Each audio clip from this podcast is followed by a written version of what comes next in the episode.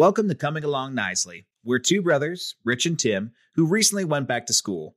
Every week, we're discussing one thing we're learning in our classes, and we want to invite you to come along with us. The childhood of a young boy named Timothy Nicely. This sense of fight or flight kicks in, like you need to escape from an emergency. And I'm realizing that that wasn't right, but maybe there's something better.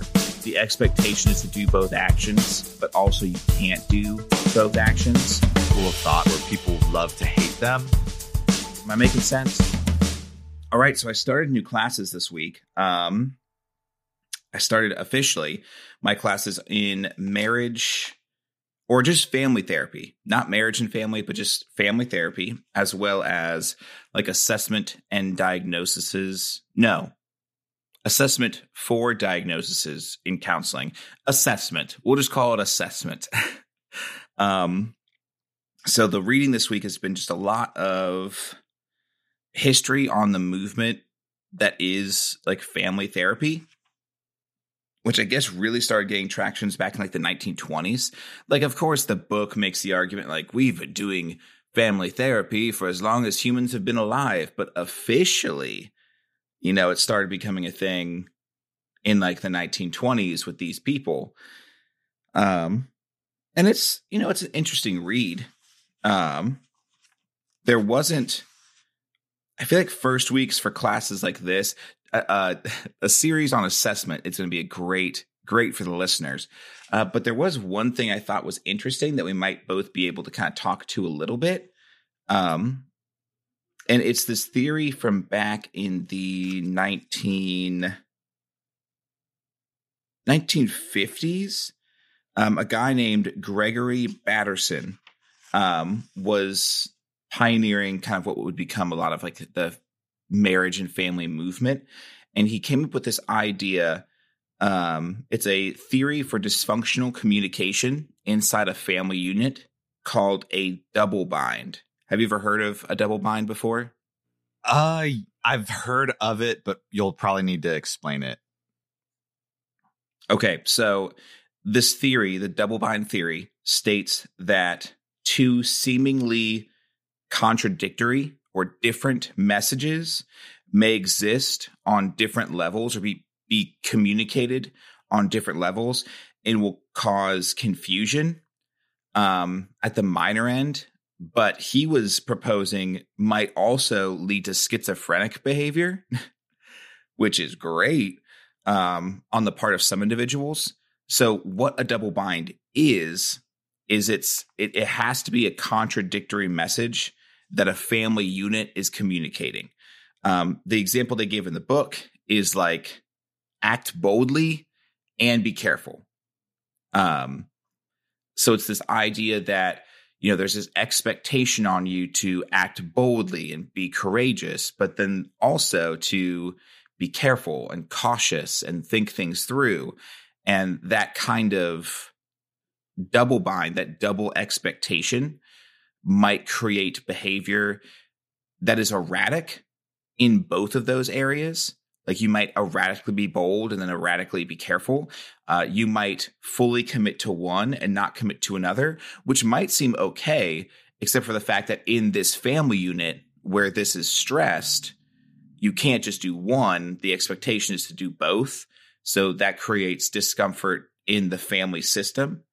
Um, or you might, it might lead to like essentially decision paralysis, or like this stressful behavioral paralysis where because these things are contradictory, being bold and being careful are contradictory, like it creates this, this it's just best said, stressful paralysis where you can't do either, so you end up not doing anything.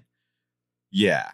Yeah, no, that makes, that makes a lot of sense. So is that, is a double bind something that is explicitly stated always, or is it just like a feeling in the air? Like, hey, I just picked up that this is what I'm supposed to do. And also, when you say a family unit, does that mean like, are, are we really talking about parents, two kids, or is it like the the whole family unit is like carrying this this thing? Hmm. I it doesn't say specifically parents to kids. That's where my mind went at first when I read this yesterday, um, was parents to kids. But, you know, as as family units grow older, like I feel like those roles can also change. Yeah. Like I think older children could apply this to their parents. I think, you know, you might have some family units where an aunt or uncle lives in the house. Um So I think that's why I expressed it as a family unit, um, because I think the most common example could be parent to child, but I don't think that is the whole example. And I also I wanted to go ahead. I wanted to get this guy's research um, because I wanted to go back and read about this theory just to see how it applies in other areas of life. Like if there's other areas where this where this sort of idea comes through.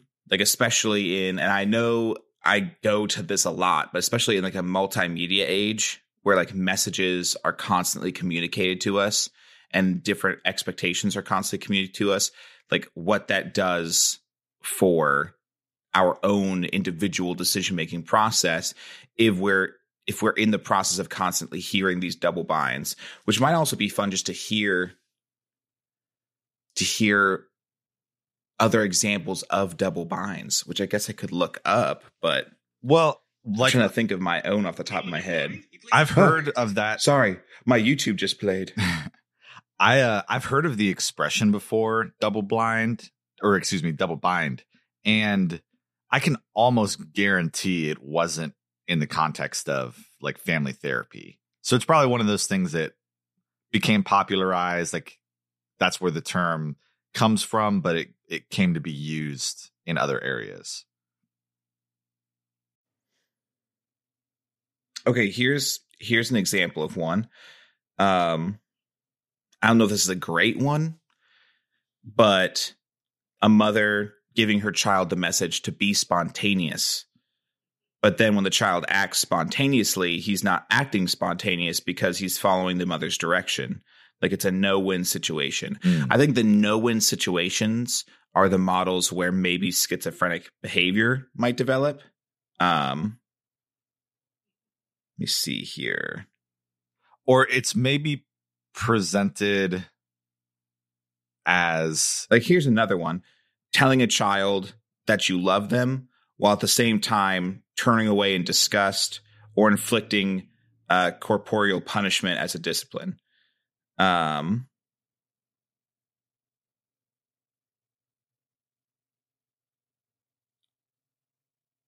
I'm trying to find just a list of good examples.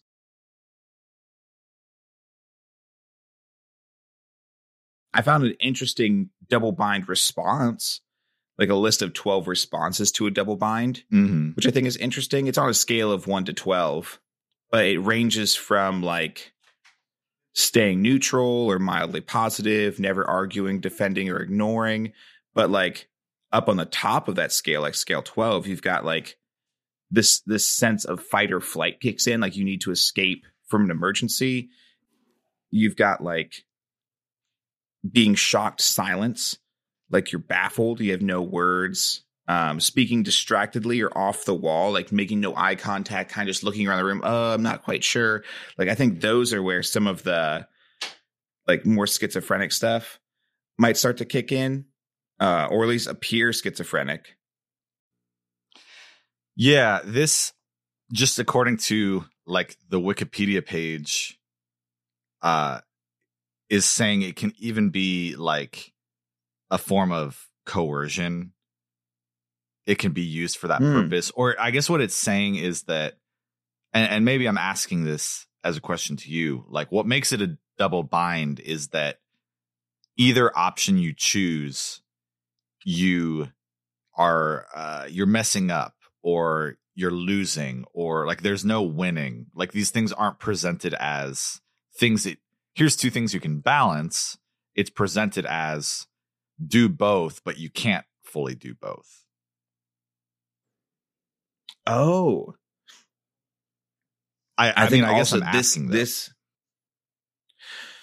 Well, I think I think that is a correct interpretation. The idea that like the expectation is to do both actions, but also you can't do both actions. And I think that that could be used coercively, especially with this information I just found. Sorry, I'm actively researching this as we're going through the, the episode.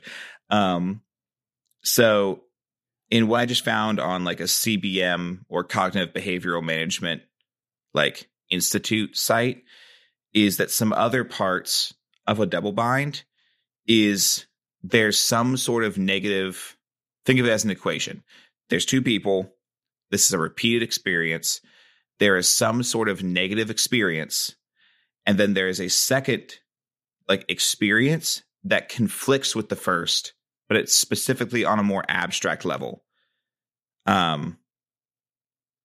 So wait. And it kind of prohibits the second thing from happening. So so here's some different examples.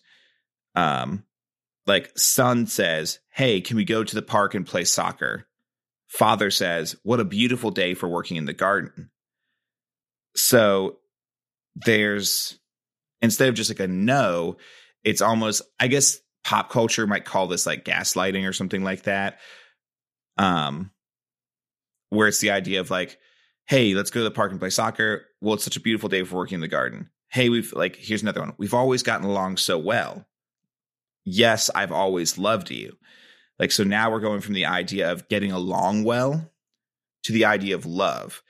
And like, those things aren't necessarily hand in hand. Getting along well, like, has to do with more things than just love. Love is more abstract. Love, like, you can love someone whether you get along with them well or not, but it creates these weird internal double bind situations. Well, I guess to love someone, I have to get along well, but if we're not getting along well, does that mean that this person, like, that I love this person? It creates these weird ping pong, like, interpretations of things. Am I making sense? I think so. Like, the more, it's not just, it's not just two very concrete things that are being presented is what I think you're saying. So it's not, it's not do the laundry and cook dinner. It's brush your teeth. Yeah. Yeah. It's, it's at least one of them is more abstract, which kind of allows the cover for there to be some ambiguity and some vagueness that, that, you know, in the example uh, you gave, like, well, it's a beautiful day for gardening. That's like vague enough that you kind of pick up on what they're saying, but also they never come out and say it. Is that kind of right? Mm, mm-hmm. At least, yep. At least in the, yeah, talking about the abstract element of it. I I looked up, because when you first were giving the definition, I was thinking, well, this sounds a lot like a Catch twenty-two, which is something oh. we talked about on one episode of the podcast. And, uh, I do think, like I just saw at the bottom of the Wikipedia page, I was right. It does say, see also Catch twenty-two. Catch twenty-two is a tiny bit different, but it's interesting that we, uh, it's interesting that those are related since we've talked about that before. Interesting.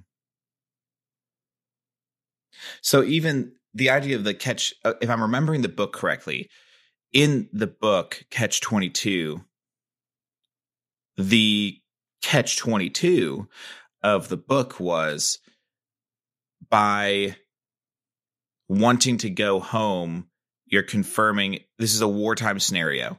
And by wanting to go home, you're confirming that you're sane. So that so that's proof that you won't be sent home. But once you start to go insane, you won't want to go home. Am I remembering that correctly? Yeah, that's that's pretty much it. The the way I'd say it is that you can only get sent home in the book. You can only get sent home if you're insane. And the fact that you want to go home, like you said, proves that you're sane. So ever wanting to go home invalidates that you ever could. So it, it kind of isn't... With this one, it isn't presented as two contradictory things. It's presented as two options, but you only really have access to the one option. It kind of is a little bit more like, I'm putting this on you. Like, no, you you said you want to go home. So right there, you just proved that you're not insane. It kind of puts it a little bit more on the here than the, the speaker, or than it just being like fully abstract, I think.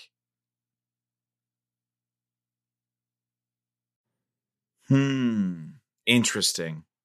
Because I think I'm, I'm reading this as we're talking as well.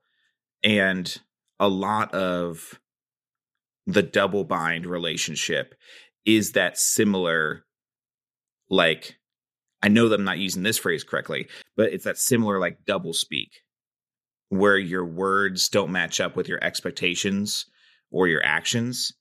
So, like, and that can create difficulty for the listener.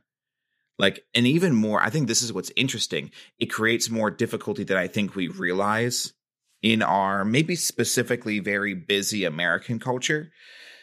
Um, so the the idea, some more examples that they were phrasing was like someone who says like, oh, I would be so happy to help you, but I've got a headache. Um, like you say like, oh, yes, like I want to help you, but you have like a reason to get out of it. That versus someone who just says like, no, I can't help you. Like, given enough time, like, and once again, these responses are being received a ton. It's not just that if you say this once, you're going to give someone a schizophrenic break. It's when someone is consistently led to believe like two things. So it, it's it's way easier for us to unpack, hey, this person is just unwilling to help, than it is for us to, in our mind, continually picture a person as wanting to be so, so helpful to us, but never having the time to do so because of whatever reason. Like, that can create a level of emotional stress and a level of difficulty interpreting the world, especially I think for young individuals, that that can start to create like Pers- uh, schizophren- schizophrenia is what this says, but I could also see some amount of personality disorder through like adopting similar behavior. Like the article I'm reading goes on to talk about borderline personality disorder. I haven't gotten to the point of reading it, so I can't quote it correctly and say that this is like absolute truth.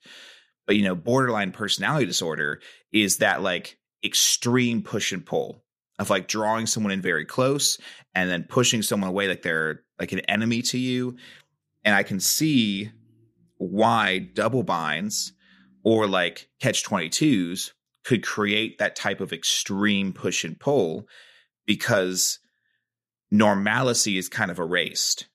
Like, it's not just, hey, I can't help you.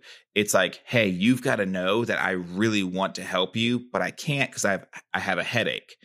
And that leads to this weird internal processing in our minds of people really care about me. They just can't help me. What is care? Is care helping? Is care not helping? And the mental gymnastics we have to do to navigate through all those things creates this weirdness. Like, what happens then when someone just truly, genuinely helps us? Like, we get old, we get to the place where we're at a job and we just meet someone, or maybe you meet a significant other who does just always want to help you. That can create so much distress that it's uncomfortable. Do you then push that person away?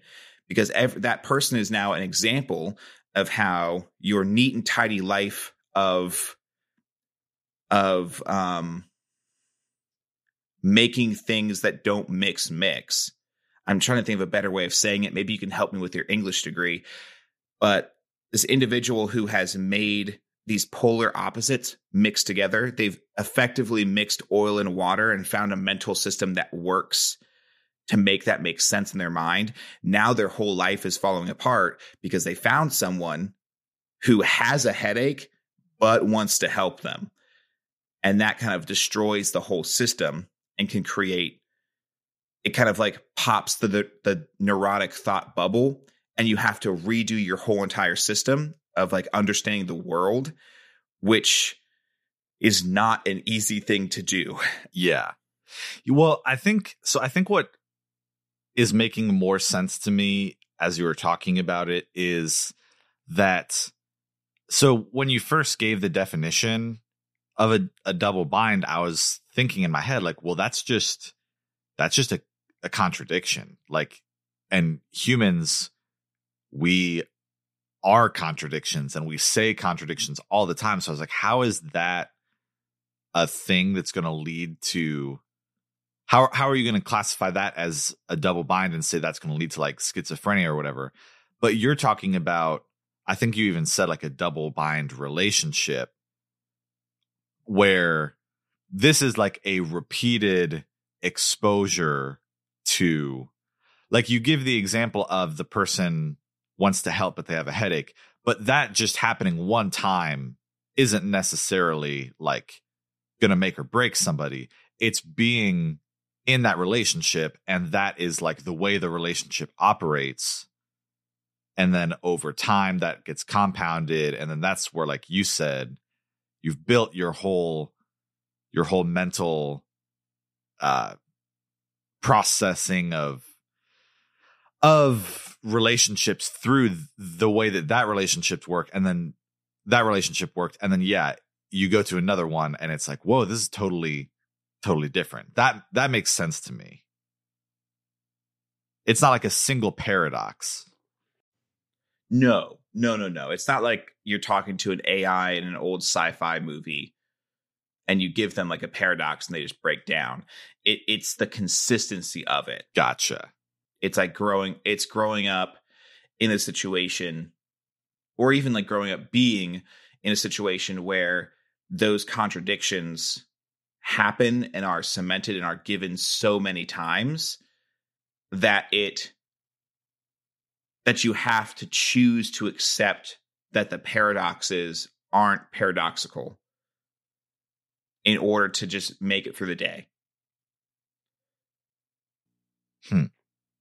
Yeah, I'm wondering. Like, normally you you might be able to say, like, if you just meet someone in passing and they're like, like, oh, yeah, hey, I've really had a great time talking to you. But they say it like that, and they're looking outside the window, and they're checking their watch.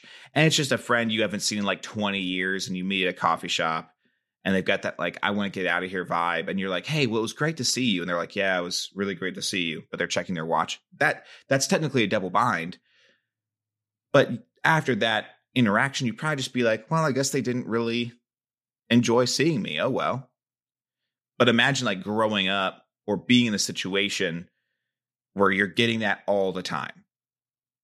Right. Like you're getting an individual who always says, hey, I really care about you, but they're consistently not giving you the time of day. Like that can create weird double bind situations. Working with students um, for so long, especially like, like middle school students and some like high school students, uh, this gets really sticky when it comes to relationships. And I think this, we would call it like gaslighting in relationships, but that idea of someone like the girl who's trying to figure out how much she cares for somebody, and the guy only cares whenever the girl starts talking about breakups. Mm. Like it's the double bind of, well, he says he really cares about me, but he's not showing it in any of his actions. Does he care for me or not? Especially in light of me having to make a very difficult decision of breaking up with this person or not, I'm in this double bind of he cares for me, but he doesn't show it.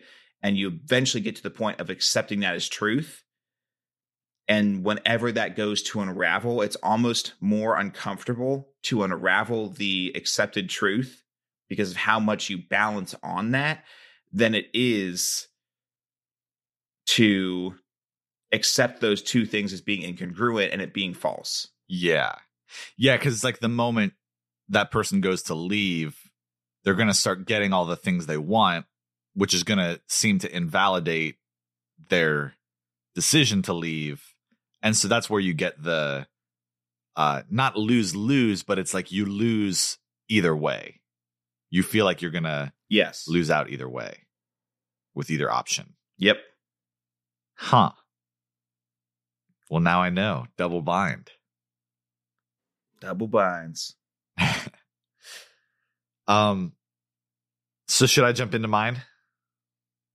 Sure. Yeah, that's all I have. I was thinking that talking about double binds would take me two minutes and then we'd be done. So I'm glad we were able to get more than two minutes out of that. Well, that's that's the way it goes. I always I feel like a lot of times I'll say this might be a real short one. And then I've learned just not to say that because it never ends up being being true. But if there is one that's going to be a short one, it might be it might be this one for me. Uh, because I am on spring break. So last week you were, this week I am. But the last class before, uh, the last class on the last day before I took off, I was talking with my professor, my advisor about something. It's for that like research internship, that independent study I'm doing. And we were talking about the... I guess you would call it the form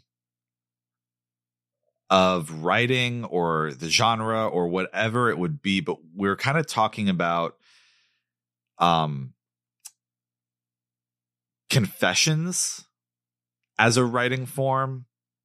So as in like, you know, Augustine's Confessions, you probably read that, right? At some point. Yeah, where it's kind of like. Like how it's testimonial almost. Yeah. Yeah. He, it's been a while since I read it. I'm going to, I'm going to pick it up from the library when I head back. But from what I remember, I have a copy of it. You can just use my copy. Okay. Yeah. Um, but from what I remember, I think that he starts every, every like chap. So every chapter is kind of like a prayer or kind of like, you know, today we might, we've seen books where it's like every page or every chapter or whatever is like a journal entry. It was kind of like that, very much like bearing your soul, uh, or or maybe kind of like Psalms in the Bible, where it's like very much just a a bare approach of like, here is what is in my heart. And he might even have he might even have started them with started every chapter with like a literal prayer or a literal scripture from the Psalms, but he would then, you know, kind of get into telling these stories or these like kind of chapters, these anecdotes about from his life and kind of process through them. And so there were, th- there were like reading them. It's not quite a journal or a diary where you would get the feeling like this is just this person's deepest thoughts. It, in being a confession, there is an element where like I can pick up Augustine's and, and get something out of them. And like he was trying to communicate points and messages. So there's a little bit of a distinction there.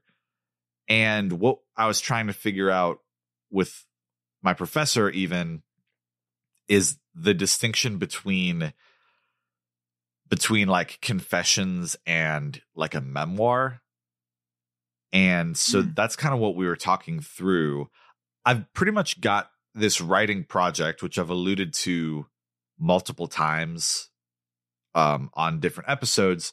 And I'm just struggling with what the format is. And I've come back to that a few times with him. Because I I knew, like, if I wrote down the idea that I had on the first day of this semester, it kind of sounded like a memoir. And I was like, well, I don't want to do that. So I kind of went fully in the opposite direction, kind of to the other extreme, which was this, like, well-researched. Research paper? Yes. Like a book with a bunch of footnotes and so on, so forth. And it still could be that, but then it felt a little bit like if I'm going to make, if I'm going to make the ideas I was researching impersonal and not about me, not about my life, then I kind of got to this point of like, well, who am I to say any of this? Like, it's not my, it's not my expertise. And so I kind of brought to him, I was like, I think this needs to be somewhat personal. uh, not personal meaning like, you know, it has to be like intimate details of my life, but personal in the sense of like, this is what I feel like I've picked up on through my life. You know, like it's not going to be a thesis paper that's like purely objective and purely academic or whatever.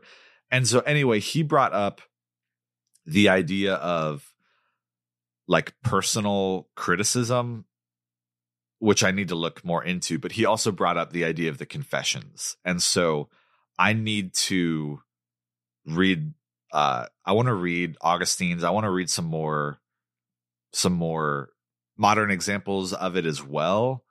But I'm thinking that might be more of the direction I go. So I, I've got more I could say, but I'll, I'll pause there if you have any thoughts or questions or not. Hmm. Well, no, I was thinking how I think you're right in saying that you don't want this paper to be like too academic, because then I feel like for your topic, which if I'm correct is this topic of like what is character, might seem too cold. But if you come out of the gate too personal and too memoir-y,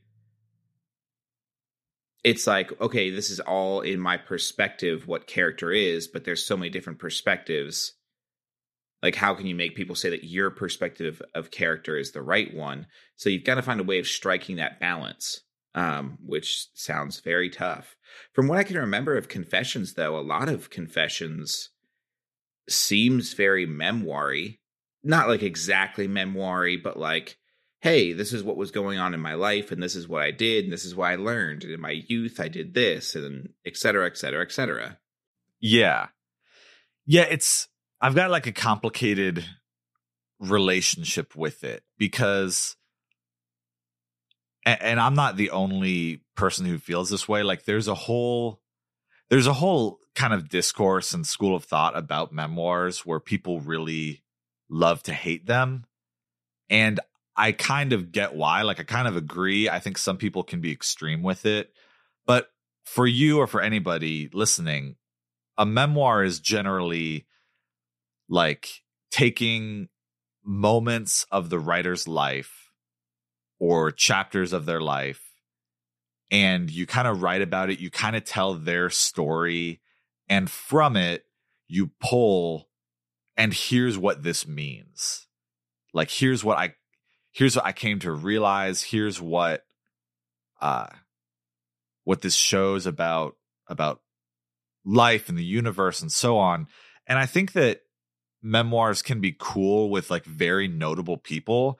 Like when you have a, you know, former presidents write them, or like, I don't know if LeBron James has written one, but like that would be a cool book to read about LeBron James's life and, you know, so on and so forth.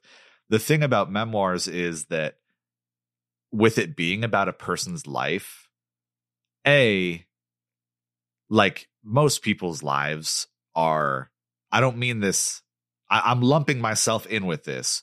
Like most people's lives are pretty common, you know? Like most people don't need to write a book about themselves. And that's kind of how I feel about myself. B, they can be kind of narcissistic, which kind of ties into the same mm, thing. Mm-hmm. And so all of those things are true. And that's sort of the discourse about them. But that being said, it's kind of one of those things where like once one person makes a good observation that like, hey, maybe memoirs are a little bit narcissistic, then it's like anything that even closely resembles that, we're just going to like dunk on and like hate on it.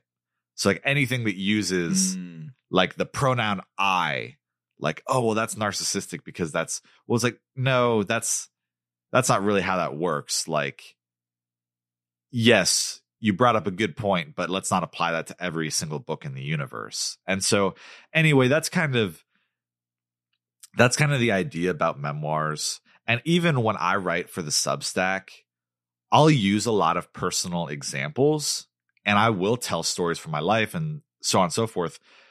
But I don't think that I'm writing, like if I tell a story from my life, it's to illustrate a point. It's not really the same thing as saying like, well, let me tell you about the chi- the childhood of a young boy named Timothy Knisley and how how meaningful it was. Like, it's not that. That is more like a memoir. But a lot of times I'll say like, hey, here's a thing I've been thinking about. Here's a story that illustrates that point. And I'll tie those things together. That's not quite the same as a memoir. That'd be more like a personal essay. And so anyway, all of these things are like what's swirling around in my head is like, where does this project land? And where we come to with Confessions that's kind of interesting is that it's personal, but it's not, uh, it's not like self, it's not self-important. It's not self-building up. It is, you know, a confession. And a lot of confessions, you know, people who like, it could be, okay, so a lot of people will like get out of jail and they'll write their book about like what they did, you know, that's, that's a more modern form of like mm-hmm. confessional books. And a lot of the, the reasons so that, that you're going to go to jail is what you're telling me. Exactly.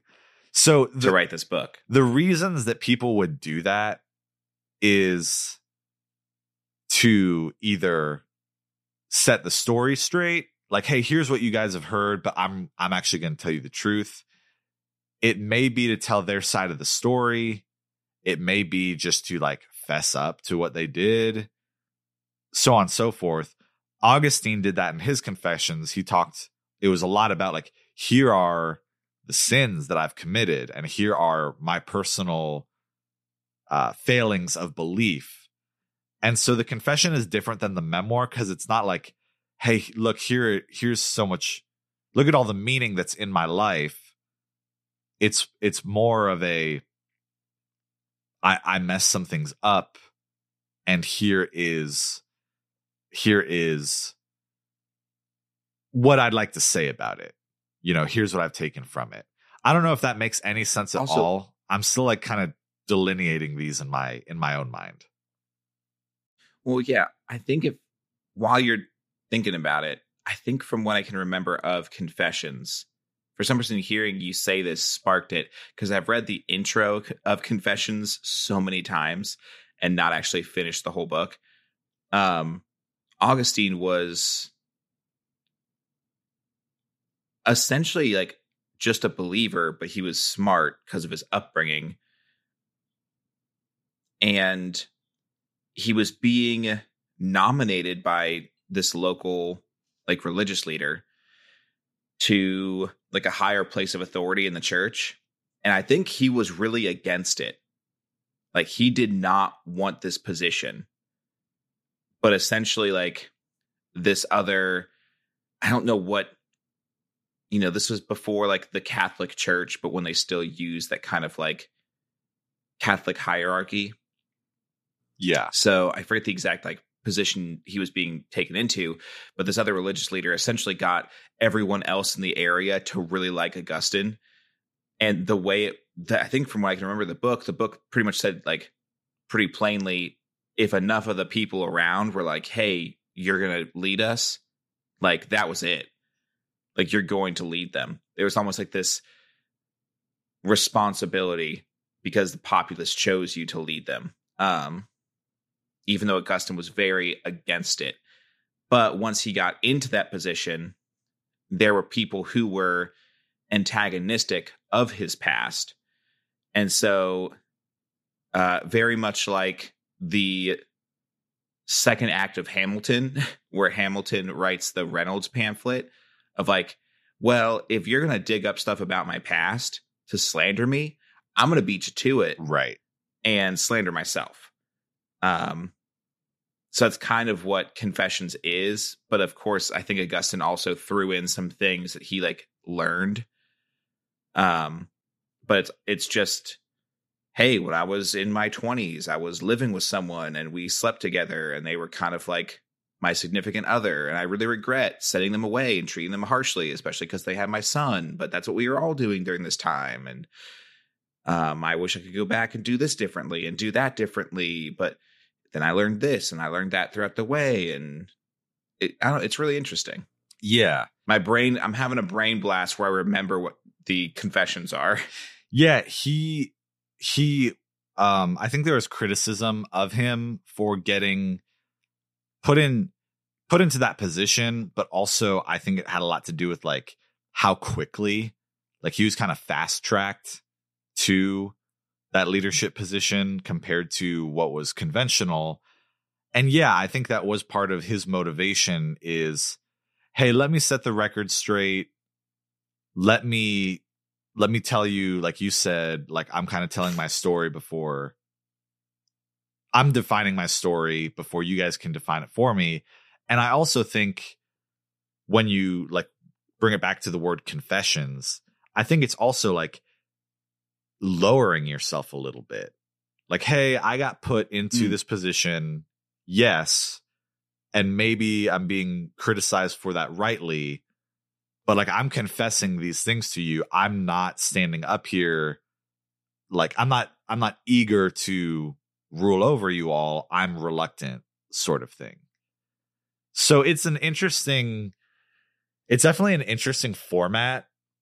Uh, I'm, I'm swirling it all around in my head because I don't want to do, I don't want to pick sort of a format for the wrong reason. And I think that if I, okay, I'm going to use a lot of double negatives here, so people stick with me, but I wouldn't want to not do a memoir just because I know that people hate on it. And I also wouldn't, uh, I wouldn't not want to do like a researched book just because I feel like, you know, inadequate to say the points. I don't think those are good reasons to avoid either of those things. And even just like culturally, I think that people are, people can be very like soft communicators right now where you've realized like mm. maybe it's not good to be super dogmatic about everything, but then you just go in the complete opposite direction where you can't even state your opinion, you know? So I don't, I don't want to end up in any particular like genre for the wrong reason. But when it comes to a confession, I think what would be interesting and what I would be confessing is not any like, you know, personal thing I've done, but confessing, hey, here's the principle that I lived under. Here's what I thought character was. By the way, I think it's what a lot of us thought. And I'm realizing that that wasn't right, but maybe there's something better. Like that's how it even becomes a confession, is I would be like confessing the principle. And maybe, just maybe, all of this is just like the mental gymnastics I need to do in my own head just to get it out. And by the time people read the book, they'll like not think twice about what format it is. But I just kind of need to, for myself, like figure out what, not only what am I saying, but like on what grounds am I saying it? That's, that's sort of the struggle yeah. I'm having. I know. Well, yeah, because I think. Yeah, go ahead. Most likely, probably like. I think at least seventy-five percent of your readers aren't going to think about the format of the book. Right. They might feel it. Maybe you might get some perceptive readers who feel something if you're not being consistent with it. But that being said, you can't, it's way harder to write a book haphazardly or without like a guiding direction. Um, like once you get that track of what exactly is this book's format, I feel like then it's easier to write. Yeah. Yeah. Different people write differently. And there are some people who, there are some people who just like it freely comes out of them, but those people might need a lot more editing and a lot more revision. And they might need to, you know, like I've got people in my class who like, you'll read the first draft of something, and then you'll read the second draft of something and it's a completely different paper, but it just comes out nat- like they can just sit down and write. And then on the other extreme is more where I fall and, you know, plenty of other people too, where it is like a struggle for me to get something out. But once I get something out, it's like kind of eighty percent good. You know, like my first drafts are not done. They still need a lot of work and revision, but it's kind of like going to be recognizable to what the end product is. And so since this is like a book and it's a longer, it's a much bigger project than any writing project I've done before, I think that's why I'm like struggling so much for traction. Uh, and at a certain point, I will need to just sit down and start writing. But at the same time, I know this about myself that like I kind of need to I need to figure it out in my head somewhat before I like what I'm what I'm struggling with is okay. I'm not like freaking out about it. Oh, no. Yeah, I think that makes sense, though. Like the idea of, sorry, there is a helicopter that is flying like two feet from my house right now. I can't hear it. I'm looking at my sound waves and I can see it. Really? um. So you're welcome, listeners. There's a little ear massage, a little inner ear massage for you. Um. But I think the idea of you're confessing your interpretations of character, or maybe even it, it feels very nineteen eighty-four, where you're kind of like acknowledging, hey, I readily believed this is what character is, and then I started to become aware, aware of like my own changing thoughts of what character was. Um, but I think with taking that posture, though, you're not You're not saying that this is what other people think character should be. So if you want, I don't know if that's what you're trying to do in the book, but. Well, I think that. I think that maybe. And maybe I shouldn't say this out loud, but I think that I'm almost getting to. I can almost have it both ways in a way that I'm comfortable with, because I am going to say, hey, here's what I thought character was, so that in that way it is personal to me, but I'm only saying it because I think it's like a collective experience, you know, like I can tell it through the lens mm. of my story, but there's no point. That's, that would be a memoir, is like me telling my story and it's more about me than about anybody else. Um, but I think you're right in that any solutions I give, I'm not trying to say I'm the expert on this and here's what you should believe too. You know, obviously I think I wouldn't be writing about any of this stuff if I didn't think people could take it, and I would hope that they they would take it if it helps them. But I'm definitely, yeah, not trying to position myself as like the expert on on it. So, yeah, I think that I think that doing it this way as like a personal confession is potentially a nice m- middle ground. Like having it both ways is maybe a bad way to frame it, but it like it it kind of straddles the line that I want to straddle well. So yeah, we'll see. Um, and I, I thought it was interesting too. So I was saying like that that people kind of turned on memoirs, and then as soon as you as soon as you see it once, you can't unsee it, and you like apply that same hatred to like every type of anything that's remotely personal. That kind of reminded me of what you were saying with double binds, in the sense of like, now that you know what a double bind is, I can totally imagine a person who like, anytime somebody just slips up their words just a little bit and there's a little bit of contradiction, you can totally imagine the person who's like, hey, well, that's a double bind, and like, you're manipulating me right now. And it's kind of like, uh, it's like gaslighting, when gaslighting was pop culture like six months ago. Yeah. Well, we kind of, we kind of, we learn what these. what these terms and phrases are and what their criticisms are. And then we just like really snap to apply it to every single thing that could potentially be construed at that as that. Mm-hmm. You know, like people, uh, people with the double bind thing, people make contradictions all the time. Like humans, we just don't speak very well. Like none of us do. We aren't very precise. We aren't whatever. And um, I think you mean we don't speak very good. Exactly. Embarrassing. You did embarrass me by uh, switching it up to Augustine. I called him Augustine, like a like a loser.